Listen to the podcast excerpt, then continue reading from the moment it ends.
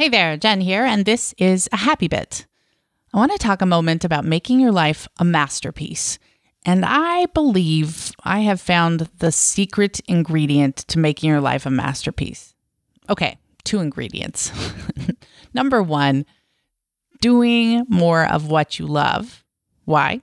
Because when you do things you love, you feel a sense of joy and you radiate a happiness to those around you. So if you love baking, go bake. My daughter is baking right now as I record this, and she loves it. She's making a recipe a day all by herself, and she's twelve. And I am so excited because I get to enjoy the fruits of her labor. Woohoo! She's happy. I'm happy. So do the things you love. What is that for you? What lights you up?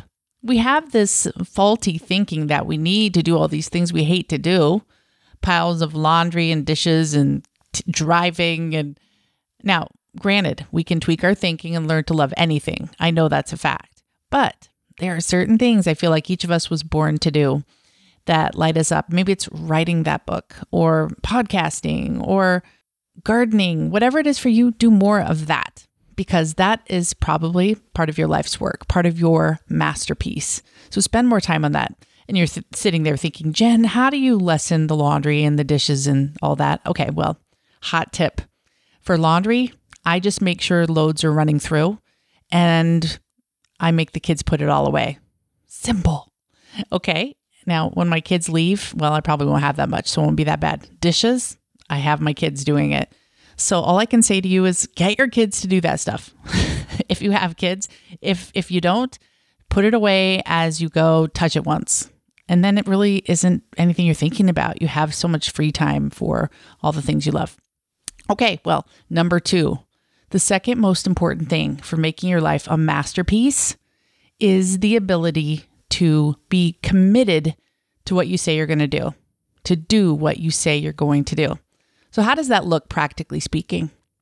I really, really love to take a little moment, take a little time every week and plan my week and schedule those important things I want to do. Schedule the time for the things you love. Schedule watching Star Wars with your kids because that makes you happy.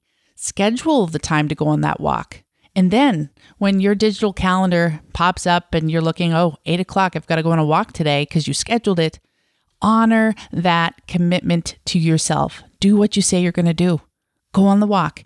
Train your brain to never negotiate what's on that calendar and go do what you say you're going to do. Then all of these little pieces of consistency and commitment combine to create this compounded effect over time where you'll be a totally different person a year from now, three years from now, five years from now, because you consistently do what you say you're, you're going to do. Schedule it, plan it, get those important things, those juicy things on your calendar, and then do it when they come up and non-negotiable. Now, granted, there are going to be moments when someone stops by and you're going to have to adjust something. But by and large, ninety-five percent of the things on that calendar, they're happening when you scheduled them to happen. And you know what? I'm finding with time that if you don't schedule it, you're just going to end up swiping through Instagram or you're going to end up puttering around the house, spending way more time on the dishes and laundry than you wanted to. We can fill our time, and we will, with whatever. If we don't commit to scheduling and doing those things we say we're going to do, those things that feel juicy. So what do you want to do? What is one thing you want to do that you can schedule in your digital calendar on your phone? And when that comes up, you do it. Now, if you don't use a digital calendar, hate to say it, but I really think you should start because it's always with you. And even if you're at the library with your kids, you're going to see what you have scheduled and you're going to train your brain to follow that schedule. And the more you do it, just like animals, when we train animals to do something, they stick with it. Well, let's train ourselves to follow the calendar we've created for ourselves and keep those commitments because each of those little pieces of sticking to something that we say we're going to do becomes our life, becomes who we are over time.